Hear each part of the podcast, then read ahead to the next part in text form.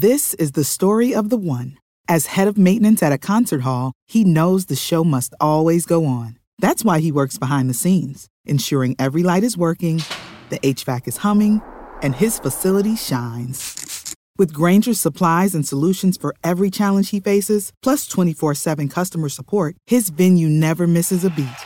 Call quickgranger.com or just stop by.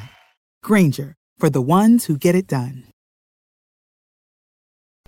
Welcome to the Boneyard with Steve Robertson. As always, I am your good friend and host, Steve Robertson, here on the Maroon Friday edition of the Yard. It is the day to celebrate. I hope you're wearing maroon today. It's Friday night football night. We're going to get into some of that tonight. It's big news for the state of Mississippi and around just around the country. We've got high school footballs flying all over the country. It's a great thing. We're going to get into some of that today. We're going to talk a little bit about Southern Miss, about the ball game last night, and how cool it was to kind of see everybody unite behind uh, really the Golden Eagles, but really just pretty much the game of college football. But uh, it's a day that many people uh, pre- suggested was never coming. But it came and it went, and uh, the ground did not open up and swallow the those in attendance at M.M. Roberts Stadium. Got some things to say about that too. I want to thank our good friends at Bulldog Burger Company, longtime sponsors of this show man, just outstanding food. That's the thing that I have learned as I have gotten older. It's like if I am going to to make the commitment financially and of my time to go out for a meal, which is wonderful. It's it's nice to be able to get out and have somebody else wait on you. You know what I'm saying? Not because I've got some sense of entitlement, but sometimes it's just good to get a break. You don't have to worry about cleaning up. You don't have to worry about all the prep. You don't have to worry about buying groceries. You can just go have a nice quality meal with friends or family and I, I, value that more now at any point in my life than perhaps ever. And this quarantine has probably taught me that. It's just nice to have somebody else fill the drink for you. You're not going to find a better place, man, to break bread than Bulldog Burger Company. You can go by and choose from so many great restaurant quality hamburgers. The Pimentology add bacon, that's the boneyard burger of choice. But you know what? If you just want a good straight ahead rock and roll, good American great hamburger, you go get the Bulldog. Never going to steer you wrong with the Bulldog. You're going to have consistency, you're going to have quality, and you're going to feel great when you leave. You can even get a chocolate shake to go for dessert. Find your own favorites. I encourage you, as your friend and host, to get the spring rolls as the appetizer. I'm not sure there's a better appetizer in Starkville proper, in the Golden Triangle for that matter. So go by, check them out. Bulldog Burger Company now with two locations to serve you right here on University Drive in Stark Vegas and on Gloster Street there in Tupelo. Bulldog Burger Company, the place where people go to meet. M E A T. All right, let's get into uh, last night's ball game. Listen, Southern Miss did not look like a good team, and I don't know that we really minded. I mean, listen, there's some guys out there that we recruited, uh, some guys that we elected not to offer, some guys that maybe we did offer and we didn't push to to, uh, to commit. But nevertheless, there was uh, there was a ball game played in the state of Mississippi. South Alabama, coached by former Delta State and Mississippi Gulf Coast Community College uh, head coach Steve Campbell goes up there, wins a ball game. And listen, South Alabama needs a good year under uh, under Coach Campbell. Great coach, former Mississippi State offensive line coach. A, there is not a better person around than Steve Campbell. Uh, I've had very limited interactions with Jay Hopson. A lot of people very very fond of him as well. But uh, there's a part of me too. I, I wanted Southern Miss to win because I thought it would be a great thing for the state of Mississippi. But uh, I'm not too terribly hurt about losing to Steve Campbell. But my emotional investment in that game was minimal. But I was happy to see people out there kind of celebrating life and celebrating the game of football. And uh, of course, social media was littered with some people uh, complaining about some of the coaches not wearing masks and that sort of stuff. Uh, you know, the way that they, they felt that they should. Uh, and that's a story for another day. But by and large, I, I, I thought it was pretty successful. You know, this uh, electric whistle thing is going to take a little time to get used to. And I think even for the officials, that there was some times that uh, maybe a whistle should have been blown and it wasn't. Uh, and it's a different protocol for those guys. And that's kind of lost in all this is the officials. And I know that we have some officials that listen to these shows. Uh, you know, they're integral to the game of football. And nobody ever talks about, man, what's the protocols for those guys? But you know that they're all they have to have their mask on before every play. Uh, and it's just, again, some of this is kind of overkill, but can we ever be too careful with something like this?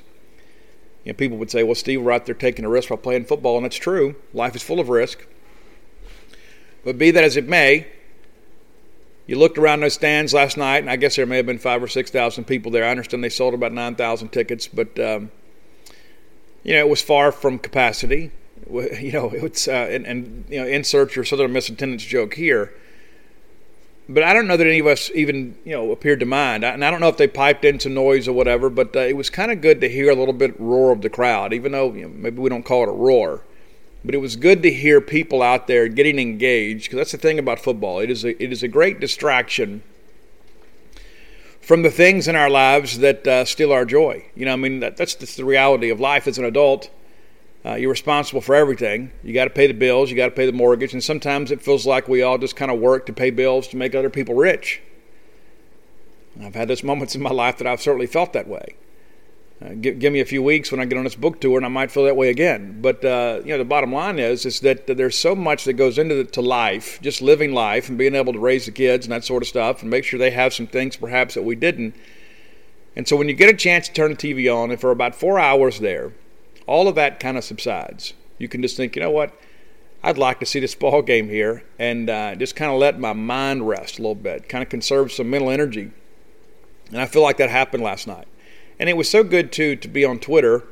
And I, I enjoy kind of keeping up with the ball game on Twitter, especially one that I'm watching on television, because sometimes people see certain things, and there are media, members in attendance that'll share things that uh, perhaps that uh, don't make the broadcast. But it was good to see people complaining for the right reasons, if you know what I'm saying. Because people have made an art form of complaining. If you want to find some complaints, they're very easy to find on social media. People are not shy about sharing, uh, airing their grievances. But uh, for me, I kind of enjoyed seeing people complain about officials, complain about broadcast, complain about all the little minor things that we often take for granted you know, I, I don't know if the officials did a good job or not, but I'm just glad they had a game to officiate. And uh, I, I quote tweeted Robbie Faulk, our colleague Robbie Faulk, put a comment out there about the officials. And I commented, I said, you know, it felt so good to read that. And it did. For the first time in a long time, I mean, it really kind of felt somewhat normal. Last, last weekend, you know, we watched Austin Peay and Central Arkansas play, and Central Arkansas gave UAB a pretty good ball game yesterday. I know, I know UAB got out in front, but UCA came back, and it's clear they're going to be difficult to deal with there in the, I guess it's the Southland Conference there, but uh, or Sun Belt, whatever it is. But um, be that as it may, you know, you go through these things, and, and all of a sudden you have a team that uh, that has some players you're somewhat familiar with. They're wearing uniforms you're familiar with, and all of a sudden it feels a little bit like home. Yet State and Ole Miss people out there commenting on the game. There's very few things that we're ever going to agree about, but uh, I think we all agree about the return of college football. And you know what? We're going to have games tomorrow. We're going to have games on Labor Day. And it's Labor Day weekend. And I'm going to labor the whole weekend. I'm working today. I'm going to work on Monday. I enjoy the work. I don't really need a lot of time off. Uh, but I hope that you guys get a chance to uh, to rest and recuperate a little bit and spend some time with friends and family. Uh, I don't plan on barbecuing or anything like that. It'll just be a regular day for me. But I'm looking forward to being able to sit in front of TV for a while and not necessarily spend time searching through Netflix to find something that, that meets my fancy or, or suits my fancy. I just want to be able to sit there and be entertained for a while and not have to think a whole lot. You know what I'm saying? And that's what sports does for us. There were some people, the way, uh, you know, the Corona Bros, as people call them, that, uh, that have been so incredibly negative. And yesterday we had uh, a situation again where some information was misrepresented by the people that, uh, you know, and I hate to say it this way, but it's like some people have said it's like they're cheering for the virus. Um, I don't even think they realize that. I remember Mike Farrell, a guy that actually works for Rivals, and they're a competitive network of ours. He said something to Dan Wolken on Twitter one time, and I'm paraphrasing here, that really struck with me. Uh, and I thought, you know, this is uh, this is a great point. And uh, again, I'm paraphrasing, but you know, Wolken was complaining again about testing or something. And, and listen, you know, Dan Wolken uh, has been a friend to me, but I disagree with him on how he's handled a lot of this stuff. And it's not a personal issue. I, I can disagree with people and uh, and still remain friends with them. But um, you know, Dan's been all over the top with this, and and to be fair, as has Clay Travis on the other side. I think Clay has made this almost personal, where he, uh, you know, the more these other people push against, it's it's become you know a battle of egos in many respects. But be that as it may, I, I think that there is a, you know, somewhere in the middle is where the truth is. But uh, but Farrell made a comment in response to a tweet that Dan Wolken made. I don't even remember what Dan said But Mike Farrell, and you got to know that it's a good quote if I'm, I'm mentioning a competitive network. But uh, Farrell says, you know, Dan, here's the deal. You know, we could do 10 million tests, and you're going to write an article about the one we didn't do. And that's kind of what happens sometimes. It's like people get so invested in their opinion and their narrative and their expectations of things that they don't always see the data. And so what came out yesterday was there was a doctor and there was a study about um, you know heart effects from COVID, and they suggested that um, up to 35% of the players that uh, had tested positive for COVID in the Big Ten had inflammation of the heart. Well, of course, many of the people in the national media kind of gleefully ran to their keyboards and punched out a story, and um, you know, they put it out there and said, "Hey, here's the deal." And then the doctor himself, whose study was quoted, came back and said, "Hey, this isn't exactly right." Now, bear in mind those people that got those thousands and tens of thousands of likes and retweets with their articles earlier in the day did not go delete their tweets. They did not go delete their articles. Many of them filed an update, but they didn't go back and change what they had originally reported on social media. And those are the things that, that really infuriate me. And maybe infuriate is the wrong word. Maybe I'm giving them too much credit. But it's like as soon as we get anything negative, we trumpet that as if it is the end of time. It's like, oh, they're having too much fun. Let's go find something else to generate some clicks. I've shared with you guys on this show many times. There are a lot of people today in the clickbait world of journalism that want to redirect your eyes. And there are many times that the article doesn't match the headlines. And so they go out there and they post an inflammatory headlines just to get you to click it. And it is a shame that there is not a lot of integrity with all that. That's one of the things that I've always tried to say is, you know what, if I got to start, start cutting corners and playing these little uh, title games to generate interest in my work, then I'm not a very good writer. And so I'm not going to do that. And I think that there are people that have kind of fallen victim to that. And then there are people that kind of accuse you of that and say, listen, this is clickbait journalism. Well, so then we have to make it right. We have to, to provide some sense of integrity. And so we speak in half truths and we find you know, numbers that kind of fit our argument. And it has become so absurd because this is played out every single day on social media. Every single day. There will be one group that comes up with, okay, let's go find something that's negative. And, and in their minds, it's not negative. They think and I don't know if they truly believe this, but they're part of them that they act like it's a public service. It's why I'm just reporting the news. And I've had some interactions with some of these guys. I'm not, I'm not going to mention any names because I don't want to burn any bridges. But uh, there's one guy in particular. I kept telling him, I said, why in the world is everything on your timeline negative? There, I, I, said, just when when schools report that they had no positive test, for some reason that just you know, kind of scoots on by your timeline and you don't respond to it. But let one school have some issues and you got to go write a full feature article about it and push it out there on a national platform. Why is if it, you're just doing your job, why can't you tell both sides of this? And that's kind of where we are, really. I guess as a country right now, is nobody wants to give anybody credit for the other side because we, there have been lines drawn in the sand, and so one group wants to come up with the big story of the day, and then the other one comes up. You know, let's try to go find a way to refute it. It's almost like political theater. It's like nobody wants to give anybody credit for ever having anything right. And so it's become this online battle of the Hatfields and McCoys. And I think most college football fans, and really fans in general, are, are really fatigued from all that. I think we've seen so much and read so much and heard so much and we've invested so much. Uh, and listen, I've got so many friends that uh, that they have just they are a shell of their former selves because there doesn't appear to be any joy in their life it's like they have become so obsessed with these articles. And uh, I've got some friends on Facebook that I, have I've had to, to mute just because every single day it's doom and gloom and we're all going to die. And you know what? At some point, we all are going to die.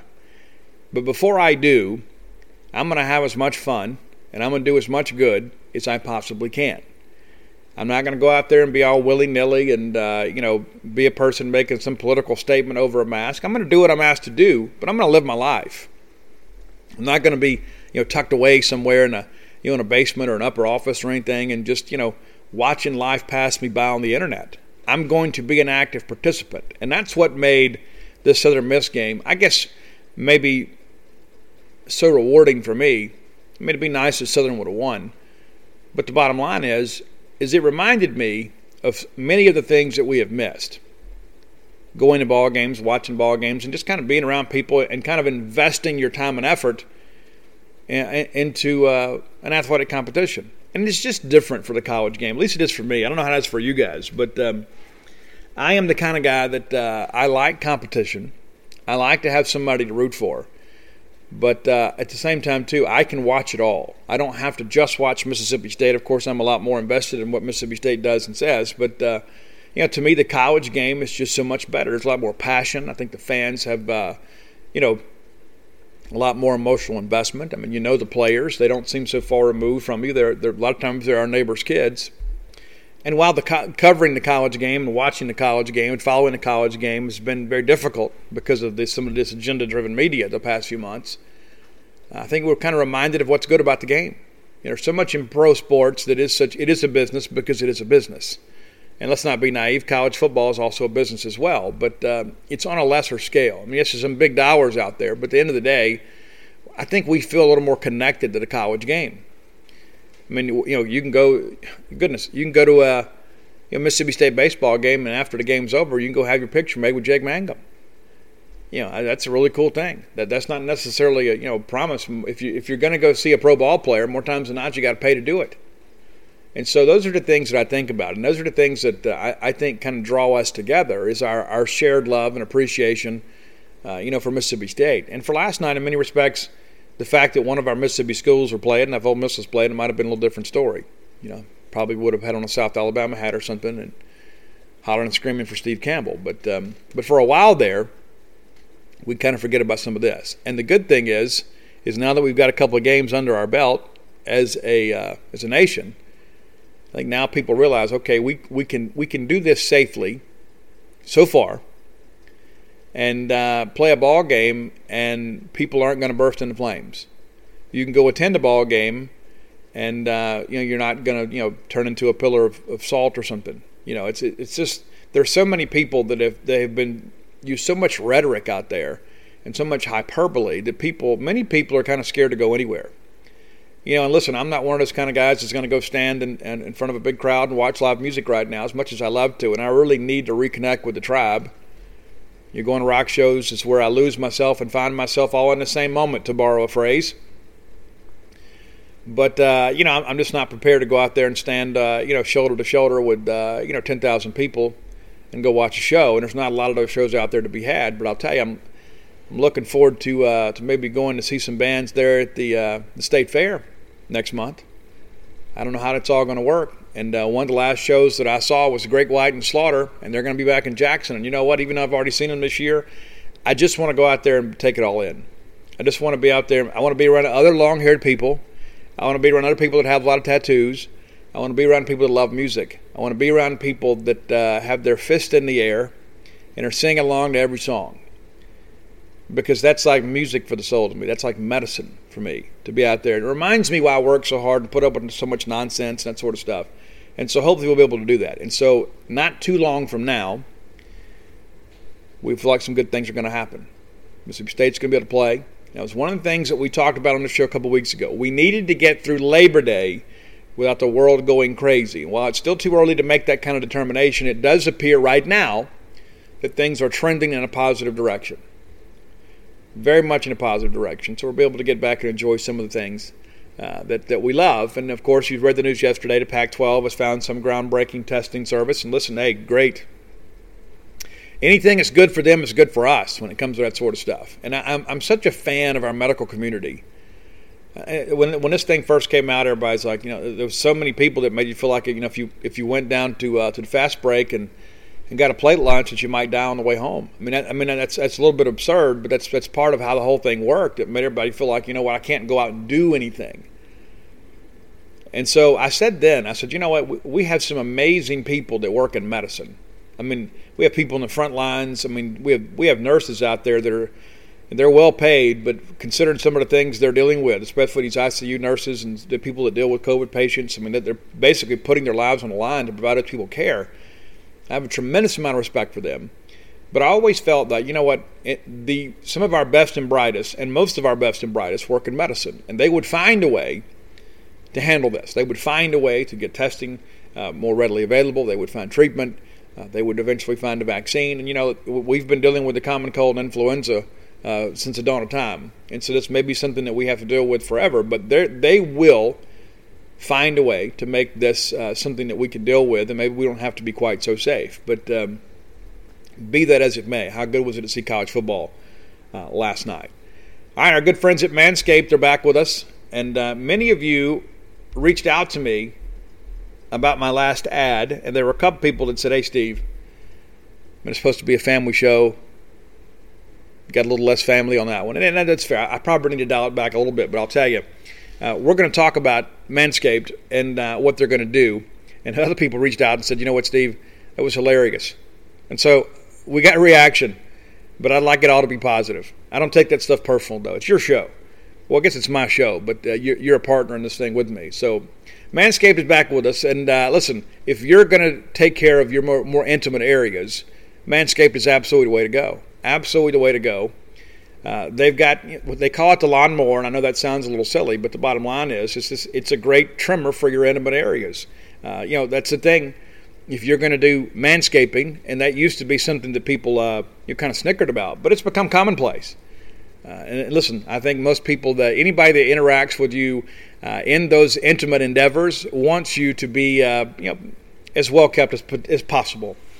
So Manscaped has a new third generation trimmer that features a cutting edge ceramic blade to reduce grooming accidents thanks to advanced skin safe technology. It's pioneered by Manscaped. It's their product. They're proud of it. You will be too. It is a premium quality product. You can use it in the shower which probably makes it a little bit easier to do your manscaping. And, and the battery lasts up to 90 minutes. I don't know if you need 90 minutes in the shower to get this done, and if you do, um, you probably have bigger issues. But uh, these guys can help you eliminate at least one of those. That's a cool feature. You got an LED light that illuminates your grooming areas for a closer, more precise trimming. They've upgraded the motor to 7,000 RPMs with quiet stroke technology. And let's not forget about the charging stand. Show your mower off loud and proud right there in your bathroom. People walk in, see that, say, hey, What's that? Maybe you tell them, maybe you don't. So if you're listening to me right now, I want you to experience all this firsthand. Keep your intimate areas as groomed as well as possible by visiting manscaped.com. And by being a loyal Boneyard listener, we'll give you 20% off and free shipping by using promo code Boneyard. Manscaped.com. 20% off free shipping, promo code Boneyard. There we go. All right, so go check those guys out. And I've had some people reach out to me and say, you know what, Steve, this is a good product. I don't want my name used as part of a testimonial, but I'll tell you, when they were with you the last time, I uh, I took full advantage, and I agree. It's great. And you listen, you don't want to use the same trimmer on your face you do in your intimate areas. That's just gross. All right, let's move ahead now. High school football begins tonight. I wrote a little piece this morning over on Gene's page. I've been up a little while again, I'm I'm, tran- I'm I'm transitioning into old man time. Now that I got a grandchild, it's like all of a sudden I can't sleep late going to bed earlier, getting up earlier. Maybe I'm being more productive. I don't know. I know you guys like getting the show earlier in the day. And I listen, I want to apologize because when I was writing that book, it's difficult. I mean, it's difficult to find time in the day because I'm so task oriented. Once I get involved in something like that, when I get up, my mind is already on to the next thing. I mean, I don't have this warm up period where, you know, I sit around and drink coffee and read the paper. As soon as I get up, I take my dogs out, I feed my dogs, I feed my cats, and then I come up here and start working. I mean, that's, that's what I do. And uh, I spend the majority of my time here in this office. Uh, and so this is kind of the, the, byproduct of that. And so, but there were times, though, that the show didn't get up to 4 and 5 o'clock. And I had people say, hey, Steve, listen, I listen to my drive home, and I don't want to have to listen to, uh, to sports talk radio around Mississippi. It's, it's so bad. And, and uh, listen, that's your opinion, and you're entitled to it. And so I've committed to making sure we get these stories up before noon every day and so we're going to do that for you. Uh, so, but high school football begins tonight for Mississippi's public schools. We've had MAIS schools have been playing, I guess, for three weeks now. Uh, some of them, you know, the, the big boys have been playing the last couple of weeks. But public schools we play in the night, which means that uh, we're going to have a lot of people out there. And of course, if, if you are not familiar, uh, Tate Reeves signed an executive order here back on August 31st that raised attendance Initially, it was two attendees per participant. So, and that, that's not just football players, but it's still a small group. But you could bring two people for every cheerleader, band member, football player. So anybody that was involved in the production of the football game was allowed to have two people come. And so, which meant you could be mom and dad, or you could be mom and a sibling, or you could be grandmom.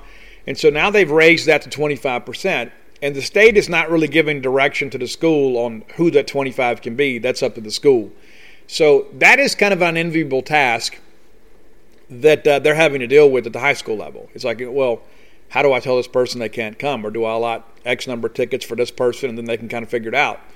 Uh, so that's something that'll be interesting to see how it breaks loose. And when I went to the ball game a couple weeks ago, they did a great job getting everybody in and out. They told everybody, listen, at the gate, you're lining up to get ready to go in, and this guy comes out there and say, listen, going to ask everybody to go ahead and put your mask on.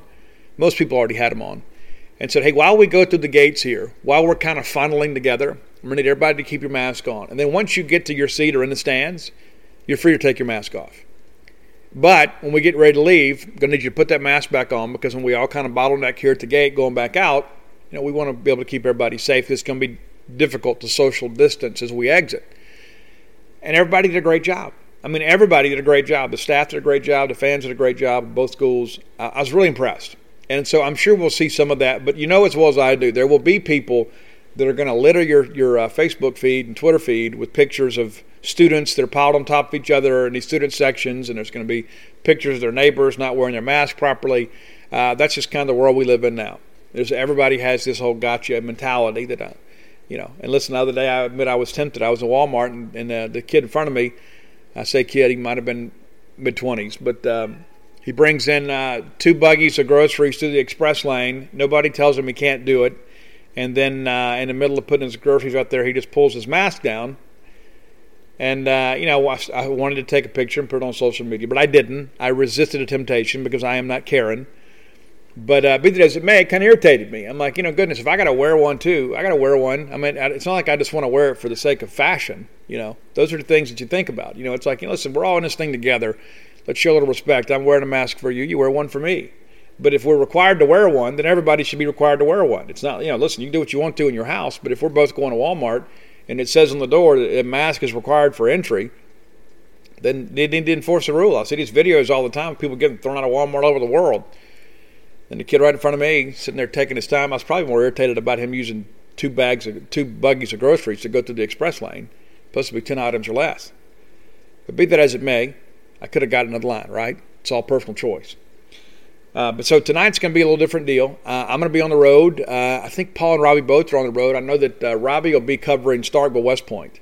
And so we're going to have a lot of commitments in action. I know Sawyer Robertson and his team, they kind of finally get underway this week, and Teddy Knox and those guys. So we'll have some high school football stuff to talk about over the weekend. You know, we'll have some statistics and uh, you know, Paul, uh, years ago, I used to do the, what was called the commitment scoreboard update. Now to keep, I'd stay up late at night. I'd get home Friday night from ball game, and Saturday morning I'd already have everything up, so you guys know who won what ball game and what they did and that sort of stuff. Uh, Paul does that stuff now, and so I don't know if we'll have that up Saturday or Sunday. But uh, if you're looking to find out, we'll, we'll save you the search work. We'll save you the Google clicks, and we'll put that together for you, and you'll be able to come read that article uh, right there uh, on Gene's page. And if you're not a member of genespage.com, you certainly should be. Uh, we want you to be. We miss you. We'd love to have you. GeneSpage.com, the Mississippi State affiliate for 247 Sports. All right, so uh, let's uh, let's move ahead to about some ticketing stuff for college. I'll share with you some things that I've learned. I don't know when the release goes out. Could be today, could be tomorrow. But there is a process here that you need to be aware of, and, I, and so I have done my best to get you guys some answers. I would probably say I get a dozen messages every day said, Steve, what have you heard about this? And I've tried to be active in those Facebook groups and try to share what I've learned. But let me explain to you as best I can. Here's what I understand. Okay, number one, there will be some student tickets. Not going to be anywhere close to normal because they're trying to accommodate the students, but also too, we got a lot of donors out there that want tickets, and so you know, again, at the end of the day, there's a business to be had here, but not at the expense of all the college students being shut out of the games. I think it's around 2,000 tickets or so. I think. I think that's right. Maybe a little bit more. But there will be some student tickets. And so here's how this process is going to work. And I want to make sure that I, I'm going to take a minute here and explain this before we get into the top 10 list. This might be the main reason you tune in today. So, Mike Richey and that group with the Bulldog Club and a ticket office, they have the unenviable task of having to call or email every single person that bought season tickets and say, okay, listen, here are your options. You can't just send out a blanket email and here's the online thing like Ticketmaster and you go pick and choose because let's be honest, you know, some people have been buying tickets for decades and other people have made contributions that are very substantial. Those people need to be taken care of first. Okay? And you could say, well, you know, they don't love Mississippi State any more than me just because they're older than me and just because they've had more money than me, and that's true. But we have to take care of those people first. That's just the reality. That's just life. Okay, that is how things work. We got to take care of those people that have been with us the longest. Now, there have been a lot of people that have opted out of tickets, and so if you're hearing my voice right now, you're thinking, okay, well, Steve, I'm in the bottom half of the Bulldog Club. My rank's way down there. I'm not going to get tickets. That is not true. There's no guarantee that that's going to be correct because there are a lot of people in front of you that decided, you know what, I'm not going to take a chance this year. I'm going to go ahead and opt out and then I'll get back in line next year. But they're going to have to go through, and let, us say, for an example, let's say, you know, my friend Mylon Nelson. Let's say Mylon Nelson is Bulldog Club member number one, and Mylon buys 10 tickets every year. So they call Mylon and say, listen, Mylon, listen, we need to know here's, here's what your situation is, and here are your options to buy these tickets. Here's what we can do for you. Here's where you'll sit. Here's what's available to you. Well, Mylon may say, okay, well, listen, I'll go ahead and take my 10 right then and there. Well, then you just move to number two. Well, what if Mylon says, okay, I'm going to take six tickets this year? Well, then all of a sudden there's four tickets that free up. So then when then you got to go to Bulldog Club member number two. And let's say that's Kenny Manning. And you go to Kenny Manning and say, okay, Kenny, listen, uh, here's what we have. So after each call is made and each donor's order is completed, it. This is the story of the one. As a maintenance engineer, he hears things differently.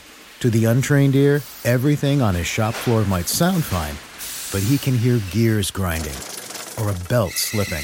So he steps in to fix the problem at hand before it gets out of hand. And he knows Grainger's got the right product he needs to get the job done, which is music to his ears. Call, clickgrainger.com, or just stop by. Granger, for the ones who get it done. It changes the options of the person behind them. So you can't just send out some mass email and because what you know what because let's say the people in front of you if they get less tickets then your options change. And so if you've already agreed okay well i'm going to sit in uh, you know section f and then all of a sudden some tickets in front of you open up well you've already finalized your order then somebody else that donated less than you and has been buying tickets uh, shorter time than you could have better seats and so there is a very methodical process they're going to have to work through. They're going to get it taken care of. We have some very capable and competent people in charge of this, but it is going to be a long process. And so we just need everybody to relax. Everybody's going to get the phone call. Everybody's going to get, you know, contacted individually. Individ- think about that individually. Mike Richey's crew, is going to do a job that uh, you know it's just absolutely unprecedented. And it's and listen, it's around the country. It's not just a Mississippi State issue. But I just ask you, for your sake and their sake and everybody else involved, just be patient. Just be patient. And if you have questions, you email them. Be patient with that, expecting a response too. They're going to be inundated with people saying, "Hey, where am I in line? What's going on? When am I going to phone call? Did y'all forget about me?" They're not going to forget about you. Okay, they're not. They love you, your family, and so I need you to treat them like family too. When you get that uh, that phone call, I kind of understand now is not the time to be impatient. Now is not the time to be difficult. You know, we're, we're going to get five home games this year. This is a very temporary situation. We're just trying to, to put a product on the field and try to bring some enjoyment into our lives. And so let's just, everybody collectively right now, let's all take a deep breath. Now we're good. But when you get those calls, you'll get, you know, you're eagerly anticipating because you want to know, am I going to be able to get tickets? If not, I got to figure something else out. I get it. But that's where things are going to work out. That's how it's that's the, that's the process.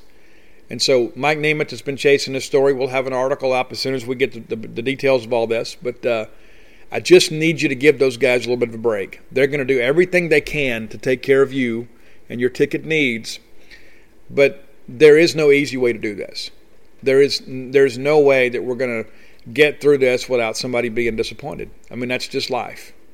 And so, again, I just ask you if, if you love Mississippi State, give these people a little bit of a break, give them some grace. They're going to get yelled at a lot, they're going to have people be disrespectful to them. And so, when they call you, let them know hey, you know what? Take your time. Take your time. I'm in no hurry. That'll make it better for the next person too. You know what I'm saying? Because there are people that are that aren't paid a lot of money they're going to be making these phone calls. And, you know, listen, every time they call somebody that gets kind of, you know, maybe belligerent with them, they're going to be a lot less willing to do the next one. And so let's just be mindful that we are all one family here and that some of our family members are going to call us and, and may not always have the best of news. But just take a deep breath, take care of them, they'll take care of you. Today's top 10 list brought to you by Hawthorne. Hawthorne uh, have decided to stick with us, man. How cool is that? We got Hawthorne back the rest of the year so your promo code still works. Visit them at Hawthorne, that's H A W T H O R N E dot C O. Use promo code Boneyard to unlock some savings for yourself. And I've shared with you guys before, nobody ever told me, okay, this is how you go back alone. It just kind of happened by accident, right? You know, uh, you know, or, uh, you know, your girlfriend or wife buys it for you, and you know, and, let, and let's be honest, guys. Most of us are thinking, you know what? If they like it, I like it. You know what? It's simple as that. They're going to love Hawthorne. They're going to love it. Matter of fact, I had somebody send me a message yesterday and said, you know what? Uh, I've had a great experience with Hawthorne, and uh, I'm happy to provide a testimonial. It's great, and that's the thing too. It's it's so well packaged. It comes in. It smells so great. Go take the short two minute quiz at Hawthorne. It's H A W T H O R N E dot C O. And then they will pair you up with fragrances that fit your preferences. You're going to be amazed at how good you smell. You're going to be amazed at how people react to you because it's going to be something that fits you. Trust me, it is the best cologne I have ever worn. I don't know that I'll ever go back. I've got I've got two bottles of uh, name brand cologne sitting on my bathroom counter right now that uh, will probably be there from now on. And it's not that I didn't like it. It's just I like this stuff that much better. Again, it's hawthorne.co, promo code Boneyard, sponsors of today's top 10 list. And so today's top 10 list took me, this was a difficult list, I'm not going to lie to you. Very difficult list, kind of a kind of a different take kind of a different take on the top 10 list. And, I, and, I, when I got this suggestion, I said, you know what, I'm, I'm going to tackle this because I think deep down Scott Jasper might think that uh, I can't do it. But today's list suggestion brought to you by Scott Jasper. So Scott says, hey, Steve, how about your favorite songs from the bands you hate the most? And I was like, wow, that, that's kind of cool because there are some some of these were very difficult because some of these bands are absolute trash. I mean, they are so bad. There's nothing that they've written or recorded that isn't remotely interested to me at all. And so I have some of this was a real struggle, Scott. Some of it was easy. You know, matter of fact, one of my favorite songs, believe it or not, is from a band that I don't really like that much. It's crazy, and uh, it was it came out, it was released at a time that was a very difficult time in my life, and I sometimes I go back and listen to it, and I still get a lump in my throat, man, because I remember some of those things. So at Scott Jasper's suggestion, here, no, no honorable mentions, but here are my top 10 favorite songs from bands that I don't really care for and some that I downright hate. And there aren't a lot of bands that I hate because I love music so much. I respect the people that can take what's in their heart and put it into song and uh, move people. I think it's incredible. Uh, it's just one of the reasons I, I, I, you know, I've had some new country music put into my life recently, and uh, I have found uh, there's some good, great songwriters out there you know and so i love i love new music and new bands and learning new things because music is always played in my life and when it's not on the radio it's in my soul man i love the tunes and i know you guys do as well and i love doing this segment with you guys so here they are my 10 favorite songs from 10 bands that i absolutely hate all right so here we go number 10 for me and i had I, I, i've tortured myself and listened to some of this earlier today to find a song because I don't have a favorite song from this band, but I absolutely despise them. And uh, it is so weird to me that they have such a huge following. But again, to each their own. But it's a Dave Matthews band. Dave Matthews band sucks. But uh, "Crash Into Me" is the only song that I can kind of swallow from them. It's one I, I, I just can't I can't digest the rest of it. It's uh, it's so bad. His voice is like nails on a chalkboard. It is just when I hear it, I immediately you know, feel these feelings of revulsion. I just I want to change the radio so fast. And to be honest with you, some of these bands that are on this list, they, they kind of impact my choices on the radio.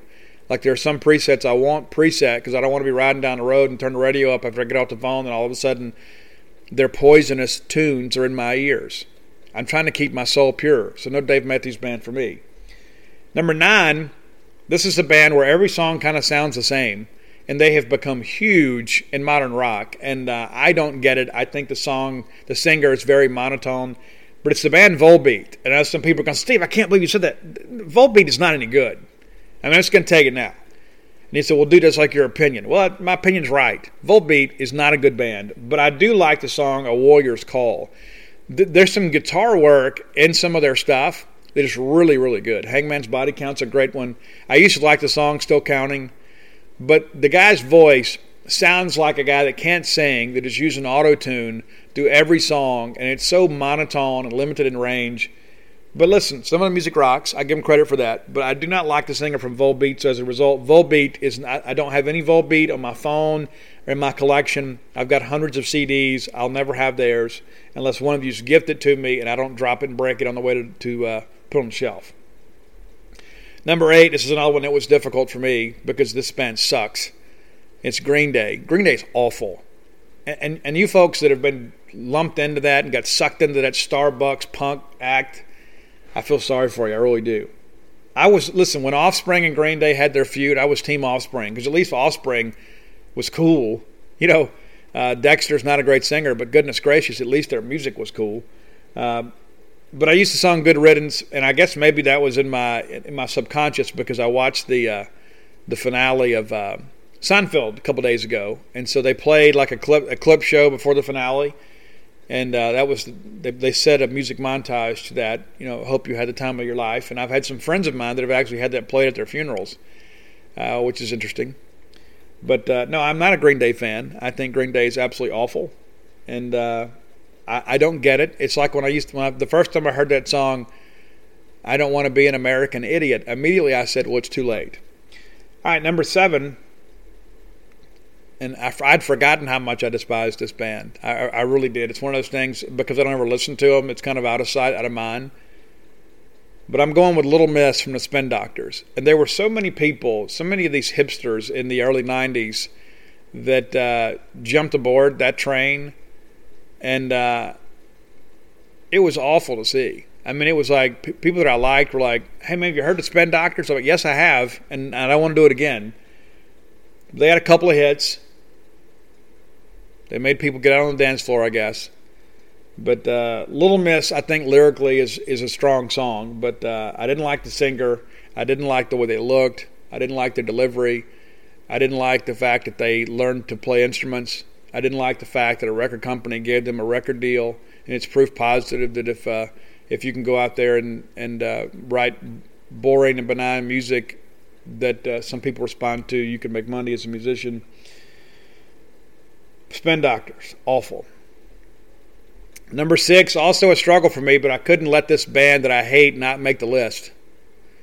I don't, I don't like a single song of theirs. I do like Travis Barker, but Blink 182 sucks. They do. They're awful. And I know that I'm going to get emails about it, and people are going to say, Steve, you're crazy. No, I'm not crazy. It was a weird time in music, and there were a lot of people that couldn't sing. There were a lot of people that looked like they stepped right out of work at a thrift shop, uh, that stepped up on stage and grabbed a guitar and started singing that didn't have any range or any musical ability whatsoever. And because of the fact that the, uh, the metal scene had gotten so bloated, where everybody sounded the same, and uh, it was about who could wear the most makeup and, and uh, tease their hair up the highest. And then the grunge scene came along, which was great for a while, but you could only take it in small doses. And then all that started sounding the same, and then everybody started dying off. And so the next thing in music, you know, were these guys that uh, you know worked at J.C. Penney and and played uh, music on the weekends, and then that's where Blink 182, 182 became. Travis Barker is a phenomenal musician, and and uh, it's a shame that he is with, with such a band that uh, is so uh, also awful. But uh, all the small things is like the only thing I I don't know that I could make it through the whole song. I really don't. But at least that opening riff is pretty cool.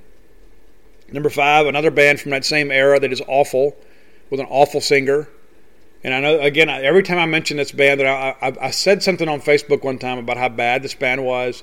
And I had some people message me and say, Well, Steve, that song means so much to me because my dad was in my life. And listen, hey, I, I'm sorry. I'm sorry, and I'm sorry that such a crappy band provided you with a theme song. But uh, it's Everclear. But Santa Monica is a decent song. That's as far as I'll take it. Santa Monica is decent.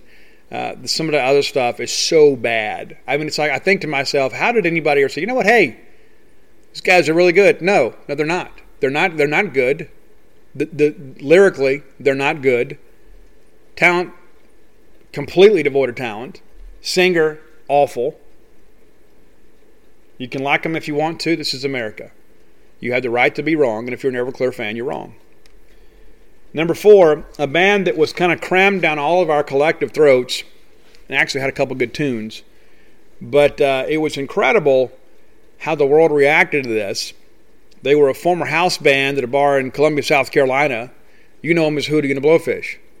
Uh, I didn't get on that train, but I will tell you there are a couple songs that uh, you know, "Hold My Hand" came out, and that was a big hit. I didn't really care for it. Uh, I like Darius Rucker. I, I, matter of fact, I think Darius Rucker's country stuff is even better than the Hootie and the Blowfish stuff. Darius Rucker is a very talented singer.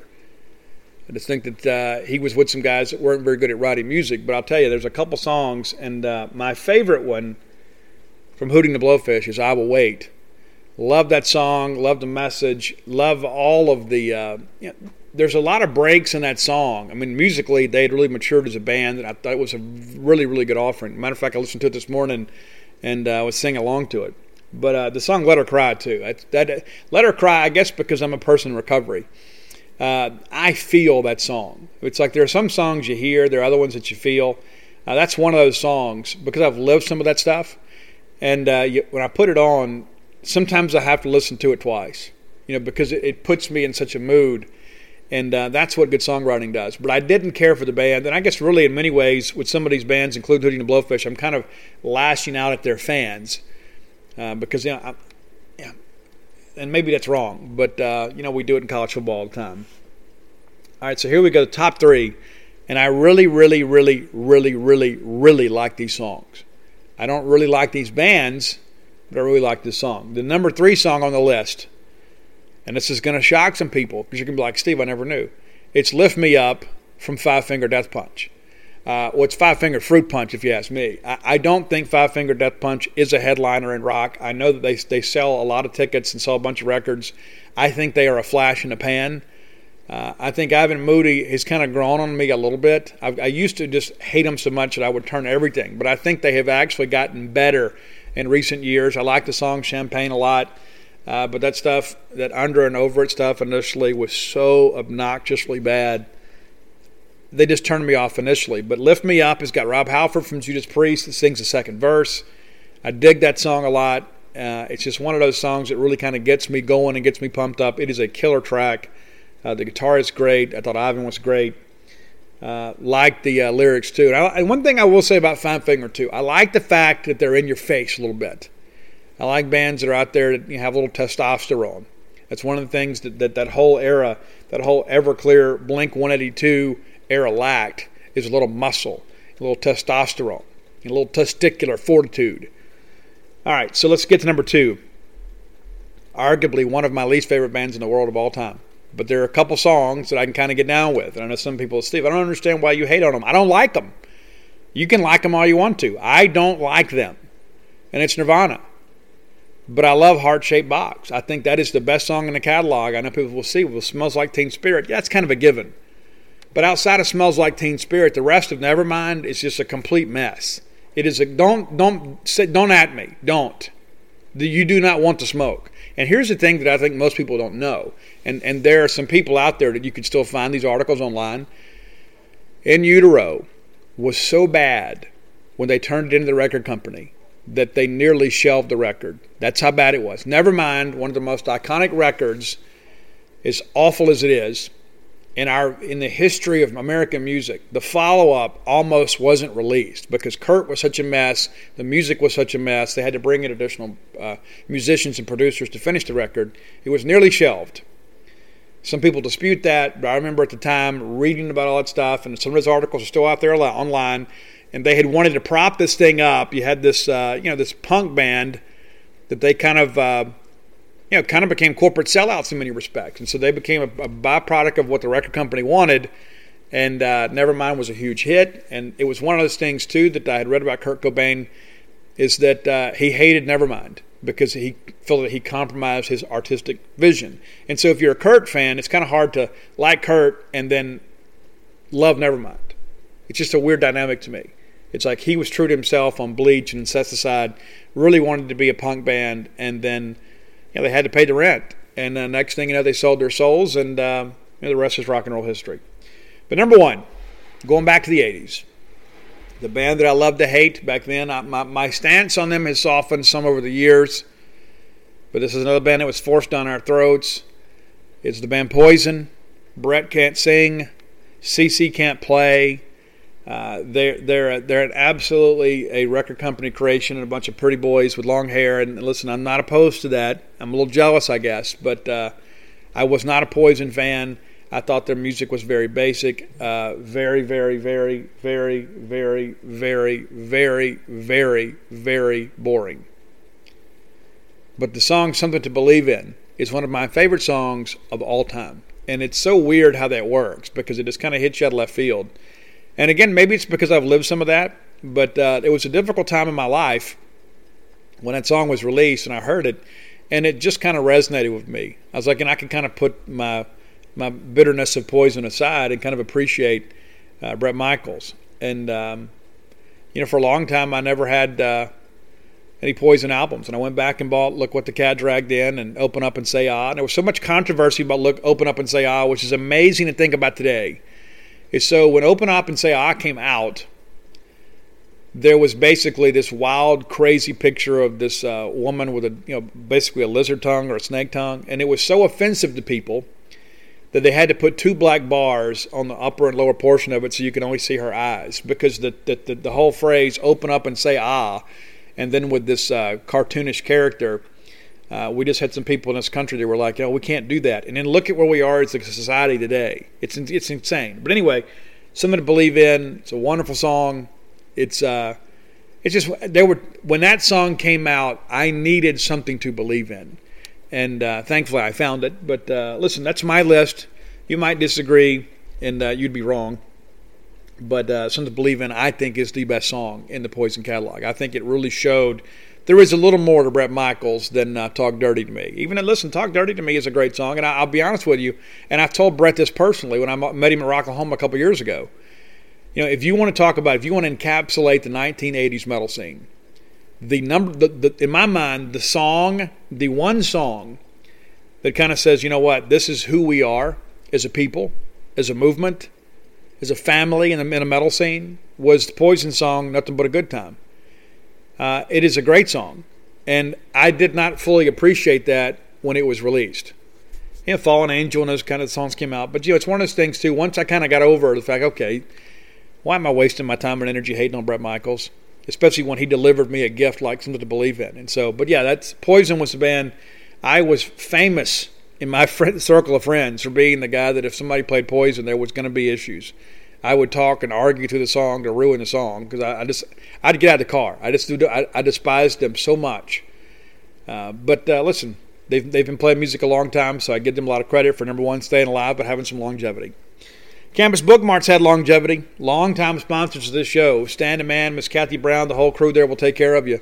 They'll treat you like family because in their minds you are family. It's as simple as that. They're very, very important to me. They'll be important to you. They will take care of everything that you need as far as getting your uh, Mississippi State merchandising needs met. Visit them at campusbookmart.net. You can outfit the whole family right then and there. And use promo code BSR, which stands for Beautiful Steve Robertson. And that'll save you free shipping on all orders over 50 bucks. Any order less than $50, absolutely incomplete. You can get your Mississippi State mask there. If we got to wear one, you might as well have one. It's cool and helps rep the brand. Encourage you to go by and check that out. All right, so we mentioned uh, you know, high school football and all that kind of stuff. So I'm trying to get out and go see a lot of these offensive line prospects that we're recruiting because we've got eight spots left. Three of them will be for offensive linemen. And you'll have a couple defensive linemen, as I've mentioned. You get a linebacker or safety in the corner, and there's your class. But the bulk of the recruiting efforts right now are on offensive linemen. So I'm trying to get out and go see these guys. We didn't get the benefit of the spring or see them in summer camp. So I'm going to go see Gabe Cavazos tonight from Lake Cormorant uh, at Senatobia. Went and saw Eli Ritchie a couple weeks ago. I'll be honest with you. Uh, you know, saw him. I think he's good. Good serviceable player. Eli Ritchie, that is.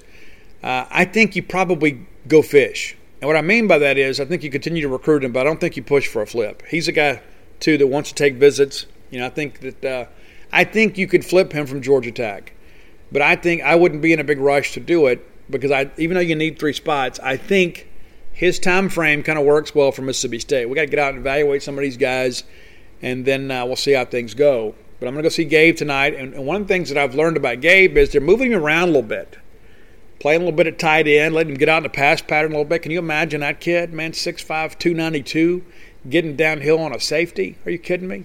The kid runs a 4.840, you know, so they can get him out there and let him play a little bit. And that's that's just crazy. I can't wait to see it. Uh, so yeah, and I, I, like Gabe a lot. Uh, Makylan Pounders, I hadn't had a chance to see him. We'll get out there and see him in a couple weeks. Eager to see him. Uh, he's had a lot of interest as of late from Arkansas, Ole Miss, and Memphis. They have never stopped recruiting him, and so uh, I think we all you know feel like we're in a good spot with him. Uh, he had the opportunity to commit to those schools when he committed to Mississippi State. It's not like they're new offers. It's not like anything has changed. But one of the things that has changed is Mississippi State has offered Nick Jones. Nick Jones currently at East Mississippi Community College. Nick also a product of Byhalia High School. Matter of fact, Nick's older brother graduated Byhalia High School and played together with Mississippi State's Chris Rayford. So there's a lot of connections there. But uh, Nick tells me that Makylan is basically his little brother. That's how close they are. And so Mississippi State needs five offensive linemen in this class.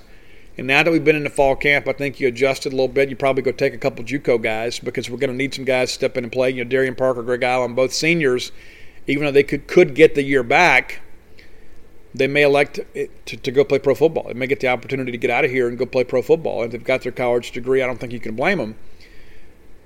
But when you're facing those losses and the fact there's really, to be honest with you, let me let me lay it out for you as best I can. In my mind, there is a gap in talent between the seniors and then your newcomers. I think the the middle of the depth chart, the middle of that personnel group, I think there is kind of there is a lack of talent and talent that hadn't been developed. And so I think that's one of the reasons you got to go out and spend five, and you probably need to go get one to two, certainly one, possibly two JUCO guys to kind of supplement and kind of be, you know, kind of you know, fill the gap there. I think that's an important part of it right now. Is just kind of balancing it out, balancing out the talent. Even though you've got some young guys that are kind of growing up together, and you feel like Charles Cross and Nick Pendley and Cole Smith and uh, you know Dollar Bill Johnson and those, those guys are going to be around a little while uh, you know, Brandon, Cunningham, Brandon Cunningham. You know, we, we've got a young nucleus there, but I think before before you give those guys the keys to the Ferrari, you probably need some guys in there with some experience. And uh, Nick Jones is a guy that's played one year at school, but they won't play this fall. He'll graduate in December, so he could show up here with three years to play. Uh, for really four years to play three. To me, that elevates him on that ladder of awareness. You know what I'm saying? It's like most high school kids only play two to three years anyway, regularly. And so if I can get a guy that's already had a year of experience and then I get four years to have him for three, he's already developed and matured a little bit physically. Uh, you know, then to me it's a no-brainer. And not to mention the fact too, by taking him, it probably goes ahead and removes any doubt about Makylan Pounders. I think that's a no-brainer. Another JUCO guy, of course, Caleb Etienne really wants to play in the SEC. He had a top five, top six recently. Had Mississippi State and South Carolina as the only SEC schools in his list. He is a New Orleans native. Was originally an Ole Miss commitment, and then they elected to pass on him once he was headed to JUCO. And uh, they're still involved with him a little bit, but uh, they haven't been the factor they were you know, a couple years ago. And so you're still on with him, and he is going to play the spring. Uh, that was a big concern early on, is that uh, if he graduated in December – he could go to a Big 12 school, but he did not have uh, the coursework to go to an SEC school. So he's going to play the spring and go to school because he wants to play in the SEC. At least that's how he feels today. May feel differently in December, but as of now, he plans to get on out of here uh, and, and and get. Pardon me. He plans to uh, to finish up there in junior college and get his associate's degree and play his full two years and then make the move rather than get on out of here in December and they, you know as well as I do, Oklahoma State and others will be like, hey, you can come here in December and still have three years to play, and that could be a very difficult, uh, you know, recruiting pitch to overcome. But he's a guy that wants to play in the SEC and feels like that's his best chance to get to the National Football League. So we'll see uh, how that plays out. There's going to be a lot of theater involved with that one. He's a very talented player. Uh, Jim Riley is a guy out of uh, Iuka, Tishomingo County. I actually was going to go see him last Friday. It got rained out. Coach Richard Russo reached out and said, "Hey, sorry, not going to be able to play." And uh, listen, and that's the right call. It's just a jamboree, and uh, you know we had the hurricane. It's bad weather coming through there. Nothing like what the folks on the Gulf Coast dealt with, but um, they made the right call, I think. And uh, I am going to get up there eventually. It's one of those things too that I hate once I tell people I'm coming, and then something happens and I don't get to, to go. That uh, I feel like I owe it to them. But this is a guy that uh, grew up Mississippi State fan. Mississippi State's recruiting him, and uh, we need to get some good pictures, and some quality video, and you know, perhaps he's a late addition to the class. We'll kind of see how things kind of play out. But um, you know, recruiting right now with everybody in football mode, it's a little bit on the back burner. So uh, that's kind of what I'm looking at right now. Again, State's going to take five. You got two committed. I, I feel like Nick Jones is just a matter of time. I've already crystal balled him to Mississippi State. That, that brings you up to three. I think you wait to see what happens with Caleb Etienne. There's a few other guys out there. I think I, I, Riley is behind a few guys in my mind but he's a guy that could potentially play his way in. This is his first year.